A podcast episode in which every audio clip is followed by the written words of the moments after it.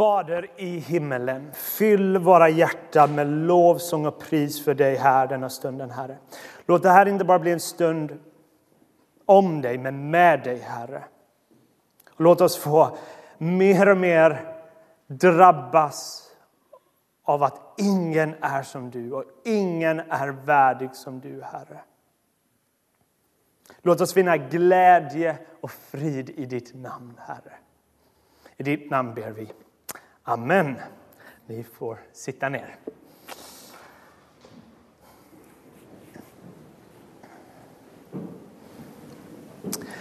Guds bild förändrar allting. Vår Guds bild påverkar hur vi agerar, hur vi tänker, hur vi... Hela vår sinnesställning kan påverkas. Hur... Låt oss ha. Jag ska ha lovat att hålla en kort predikan idag. Det passar bra. Nu vill jag börja med ett experiment här. Låt oss föreställa oss att den största sanning, det mest primära om Gud är att han är en kosmisk domare. Jag kommer inte förneka att han är en domare här, men låt oss experimentet säga att den största sanningen om Gud är att han är en stor kosmisk domare. Hur påverkar det hur vi agerar och lever? Om Gud vore sådan, då tror jag vi hade gjort religion till, en, till, ett, till ett väldigt snyggt regelsystem. Allt handlar om att följa rätt regler och om man lyckas kan man klappa sig själv på ryggen. Man har lyckats i livet. Men om ni är som jag och hör att den största sanningen om Gud är att han är en kosmisk domare så kanske er reaktion snarare är förtvivlan, ångest, prestige. Det kanske hade gett oss en riktning i livet. Ja, följ de här regelsystemen så, så lyckas du i livet. Men det hade varit väldigt svårt att älska en sådan Gud. För det tycks att denna guden försöker kräva från mig att jag ska vara perfekt medan han mycket väl vet att jag inte är perfekt. Allt handlar om att leva upp till en viss standard. Så det här är recept för lagisk religion. Det här guden är lite som en paranoid förälder. Så fort barnet har gått lite för långt ifrån så är det stopp, stopp, gå inte dit. Det är en förälder som måste ha kontroll över allting. Och man kan undra sig varför skapade denna guden mig från början till det här fina regelsystemet? Bilden jag målar upp är en karikatyr, men jag oroar mig många kristna eh, funderar på Gud på det här sättet, som den här lagiska guden. Och när denna guden uppmanar att älska honom så är det väldigt svårt. Det är lättare att följa och lyda honom, men att älska honom, hur gör man det? Andra tänker Gud som att han är primärt din kompis. Återigen, jag ska inte förneka Gud är vår vän, han är vår bästa vän. Men en del verkar reducera Gud endast som en mänsklig kompis fast på steroids. Mycket mer aktiv, har lite mer kraft, kan göra lite fler saker. Men hans stora jobb är bara pusha dig, peppa dig. Hans jobb är att aldrig döma dig och aldrig ge dig någon riktning. Det är du som bestämmer. Du är boss i denna relationen. Det finns inga borden. En sån här Gud kanske är bekväm i början. För man kan välja själv hur distanserad man vill vara från den här guden så att den inte inkräktar i mitt personliga liv. Där har inte Gud med något att göra. Och en sådan Gud kanske är attraktiv för vissa. Den här gör vad du vill-guden. Du vet bäst. Följ ditt hjärta-guden. Men en sådan Gud är motsatsen till en lagisk Gud. Det vore en laglös Gud. Som en vän som aldrig säger sanningen till dig och låter dig istället gräva dig djupare, djupare i destruktiva vägar. Och den här guden råkar vara anpassad efter din vilja, för han råkar vara skapad efter din avbild. Och då kan man undra, varför skapade denna guden oss? Var han ensam? Var det lite tråkigt i universum? Behövde han en kompis? Jag har träffat många kristna som verkar resonera så här. När de hör någonting de tycker är obekvämt med kristendomen så säger de Min Gud hade aldrig gjort någonting sånt där. För min Gud gör alltid vad jag tycker helt enkelt. Oavsett om vi tror på den här lagiska kristendomen eller den här laglösa, likgiltiga kristendomen så är rotproblemet för både den lagiske kristne och den laglöse kristne detsamma. Båda har en korrupt gudsbild. Ingen av dem har verkligen hört vem Gud själv har visat sig vara. Ingen av dem har förstått, förstått vad sann kärlek är. Men mina vänner, vilken skillnad det blir när vi inser den sanne guden som uppenbaras i skriften är guden som är Fader, Son och helig Ande. Guden som är en treenig Gud. När vi greppar att Gud är en treenig Gud så förändras allting. För kristendomen har insisterat på en så märklig, en så konstig tanke men en av de mest ljuvliga tankar och sanningar som finns. Att Gud i sitt hjärta detta är en treenig Gud. Och jag vill och min bön är att ni ska övertygas om att efter denna predikan att de goda nyheterna är goda. För det här är den treenige guden som står bakom de goda nyheterna.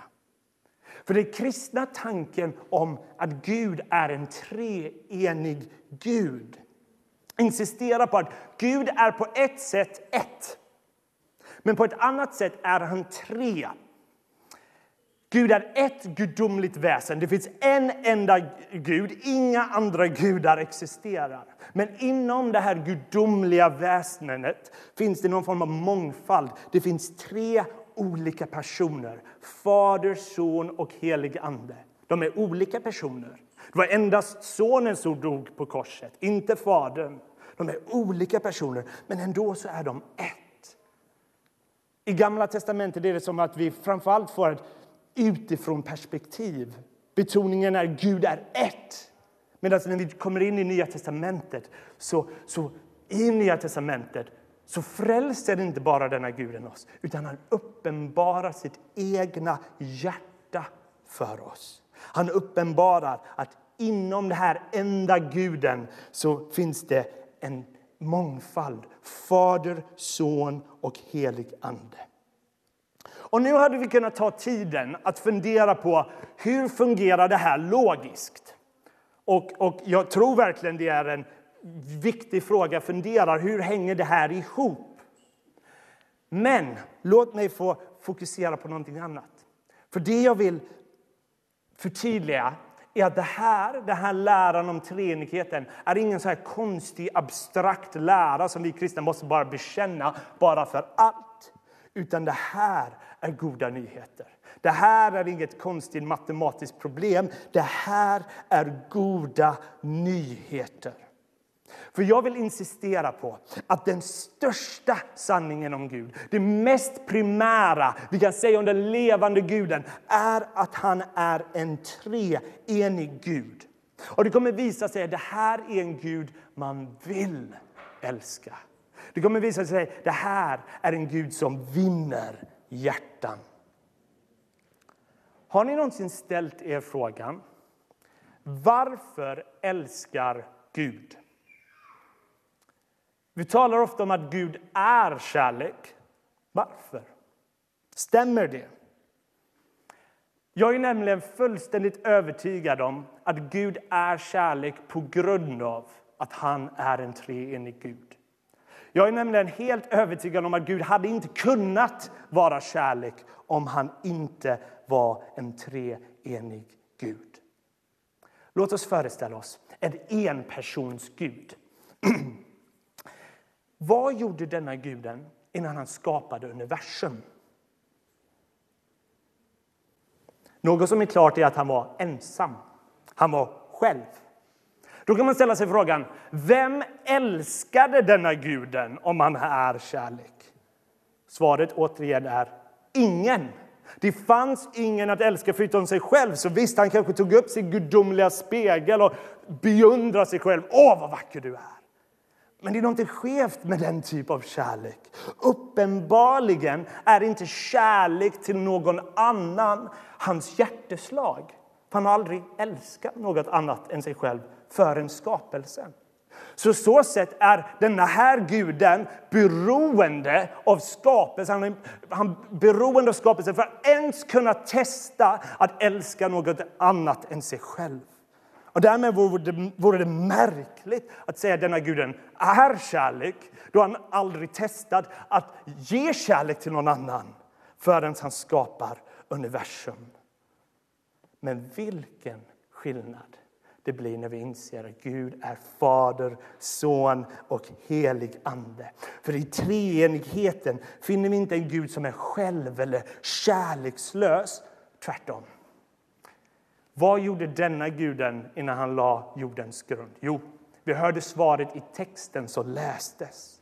Jesus sa så här. Fader, du har älskat mig redan före världens skapelse. Alltså långt innan Gud skapade den universum så var Gud en far och en son. Fadern såg sin son och förundrades av glädje och gav av sig själv till sin son. Och sonen blickar tillbaka till fadern och ger av sig själv av glädje. Och de delar denna kärlek med den heliga Ande. I all evighet har det varit dynamisk kärlek där Fader, Son och Ande ger av sig själv fylld med glädje. Därför kan Nya testamentet djärvt proklamera Gud är kärlek. För det är det Gud alltid har gjort. Gud kan inte inte älska. I all evighet har de alltid älskat. Även när Gud är vred, som han är, så är det på grund av att han är kärlek. Han älskar allt som är så gott och vackert och därför protesterar han mot ondska. Allt utgår från denna sanningen att Gud är den treenige guden, denna kärleksfulla gemenskapen. Och här får vi svaret till det stora eh, mysteriet. Varför skapade Gud oss? Gud skapade oss inte från ett psykologiskt behov. Han var inte ensam. Han skapade oss inte heller som ett experiment. Snarare tror jag det handlar om att Fadern fann så mycket glädje i Sonen, Sonen fann så mycket glädje i Fadern och samma med Anden. Så du ville att fler skulle ta del av den kärlek som finns i treenigheten. Inte av tvång, inte av något psykologiskt behov, utan i frihet skapar de så att fler, fler ska få njuta av det mest njutbara. Det skapar av kärlek och i frihet. Så det här läran om treenigheten är långt från en abstrakt, märklig lära. Utan det här är goda nyheter. För det säger vem Gud är. Och det påverkar allt. Så Bibeln insisterar på att Gud är kärlek. Och för det mesta försöker Bibeln illustrera hur Gud älskade. Det är någonting som predikan nästa vecka kommer handla om ännu mer. Men i Johannes 3.16 står det så här. På detta sätt älskade Gud världen att han gav den sin enda son för att de som tror på honom inte ska gå förlorade utan ha evigt liv. För när Jesus korsfäst hände det någonting märkligt. För där uttrycker människan sitt hat som tydligast mot Gud. De lyfter deras händer och ropar korsfäst honom. Det är revolt mot Gud. Men exakt samma händelse där människan visar sitt hat visar Gud som tydligast tillbaka sin kärlek för sin skapelse. När vi ser Gud själv upphängd, uppspikad på ett kors, spikad av sin egna skapelse, så är det som att Gud ropar att han älskar oss och ingenting kan stoppa honom från att vinna denna frälsningen. Hans sår har kommit för att återupprätta oss. Han dör för de som dödar honom. Vad är det här för kärlek? Det här är inte den här typ av egoistisk kärlek som man ofta hör om i Hollywood. Det här är kärlek som inte är av denna världen. Det här är inte kärlek man ens människor hittar på. Detta är bara någonting Gud själv kan uppenbara. Teologer från andra religioner har kritiserat kristna. Att den här tanken att Gud själv väljer att bli en skapt varelse och låta sig dödas är galenskap. Gud, hur kan ni låta han bli en liten myra och låta slaktas av sitt eget folk? Hur vågar ni säga sådana smutsiga ord om er Gud? Och problemet till varför de tycker det är problematiskt och att de tycker det är konstigt är för att deras Gud är inte den treenige guden. Men när vi inser att Gud är den treenige guden så är det här knappast oväntat. För det här är guden som älskar att ge av sig själv till någon annan. Det här är i linje med vem han är, hans karaktär. Så i andra religioner så är det stora målet med frälsning att, att, att komma till paradis. Och Det är sant att Bibeln också erbjuder paradis. Men i Bibeln är det bara det här lilla plusset i frälsningen. Det stora med frälsningen är att Gud ger av sig själv till oss. Han bjuder in oss för att ta del av den liv och den kärlek som har funnits långt innan jordens skapelse. Vi bjuds in till treenighetens liv, till dess kärlek, dess dynamiska kärlek. Och detta är någonting vi ofta glömmer när vi pratar om frälsning. I Johannes 15, vers 9 säger Jesus så här. Liksom Fadern har älskat mig så har jag älskat er. Hör ni det? Den typ av kärlek som Fadern har haft till Sonen älskar nu Sonen er med. Men ofta får Fadern lite dålig reklam, tycker jag. För man tänker, ah, himmelen så får Fadern typ stå ut med oss, för Jesus säger, de är med mig, det är lugnt. Och fadern presenteras lite så här sträng och bitter. Men inget kan vara längre från sanningen. För i Johannes 17 så säger Jesus till Fadern då skall världen förstå att du har sänt mig och älskat dem, alltså hans lärjungar, oss så som du har älskat mig. Hör ni det? Den typ av kärlek som Fadern har till Sonen har han till oss. Det här är evangelium. Det här är Guden själv som drar in oss till hans liv. Att få ta del av och att njuta av honom. Vi vävs upp in i denna guden och får njuta av honom genom hans ande. Och låt mig få säga något kort om den heliga ande.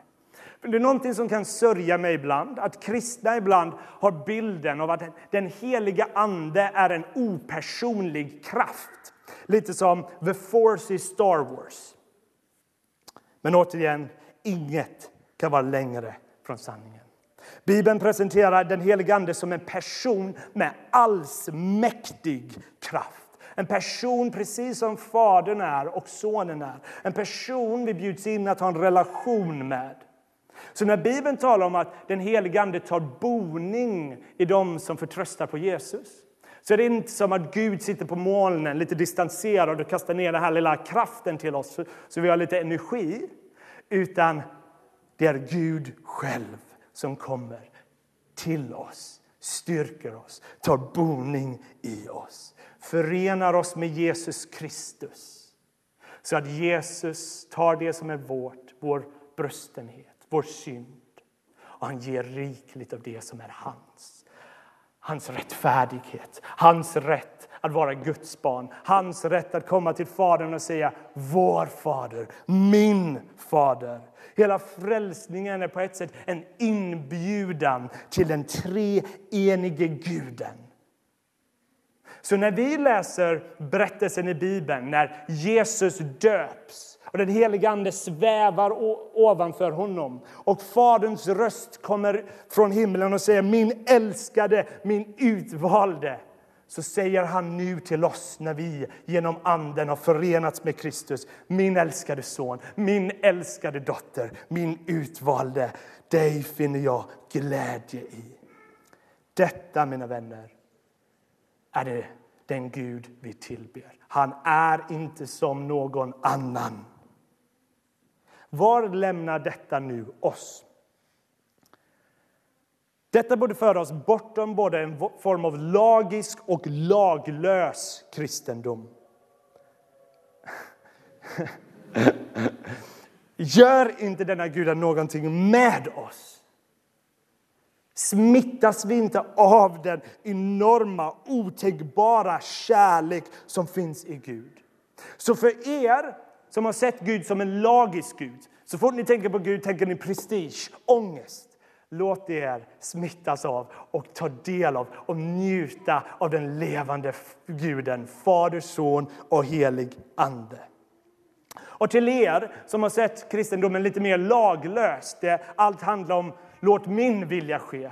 Låt er smittas av den ljuvliga kärleken som finns i den treenige guden. Så det blir, han är mer attraktiv än vad denna världen har att erbjuda. Så det är mer ljuvligt attraktivt att be låt din vilja ske, inte min. Så när vi läser i Bibeln att Gud faktiskt uppmanar oss saker så ska vi inte läsa det som en nervös förälder som är paranoid, som får lite panik om barnet inte gör som föräldern säger. Utan det här kommer från den enorma kärlek från Gud som vill visa vad sann frihet och blomstrande liv ser ut.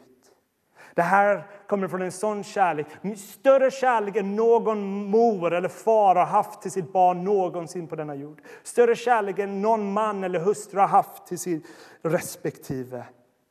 En så stor kärlek så att inte ens döden eller graven kunde stoppa denna kärleken. Höga visan talar om att kärlek är stark som döden. Men den kärlek som Gud visade visade sig vara starkare än döden. Och det makalösa med denna guden är att han bjuder in oss till sig själv. Hela gudstjänsten är en inbjudan av Gud till oss. Där vi får komma inför honom, ta del av honom, njuta av honom och vi får ge respons, jubla och proklamera hans namn oavsett om vi är dagar av glädje eller dagar av sorg. Och snart ska vi ta del av nattvard och där bjuder Kristus in oss till sig själv. Kom till mig, alla ni som är tyngda av bördor. Jag ska skänka er vila, säger kung Jesus. När vi tar del av nattvard handlar det inte så mycket om vad vi gör, snarare att guden vi tillber, den treenige guden, bjuder in oss till sig och ger av sig själv till oss. Det här är ingen Gud man hittar på.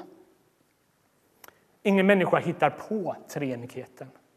Det här är bara någonting som låter så absurt men visar sig vara så ljuvligt så det kan bara vara Gud själv som har uppenbarat detta för oss. Det här är guden som hade all ära i himlen men valde att bli en människa. Lät sig dödas för vår skull. Det här är inte en kung som jordiska kungar som bara säger jag vill ha, ha och ha. Utan det här är guden, kungen, som gav och gav och gav ända till döden, döden på ett kors. Därmed är det här en Gud vi kan förtrösta på, en Gud vi kan lita på. Han har bättre koll än oss. Så när vi inte riktigt förstår honom så kan vi förtrösta på honom. För han är den levande guden. Han är den treenige guden. Han är kärlek själv. Och han är här för att ge oss sin glädje, sin kärlek, sitt liv och sin tröst. I Andra Mosebok 15, vers 11, så ställer Moses frågan.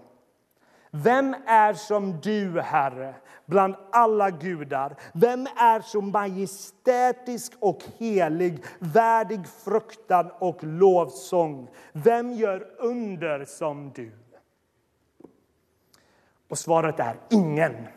ingen är som denna guden, den enda sanne, levande guden som är mitt ibland oss. Endast han är värdig vår lov och ära. Den treenige guden. Ära vare Fadern och Sonen och den helige Ande, nu och alltid och i evigheters evighet. Amen.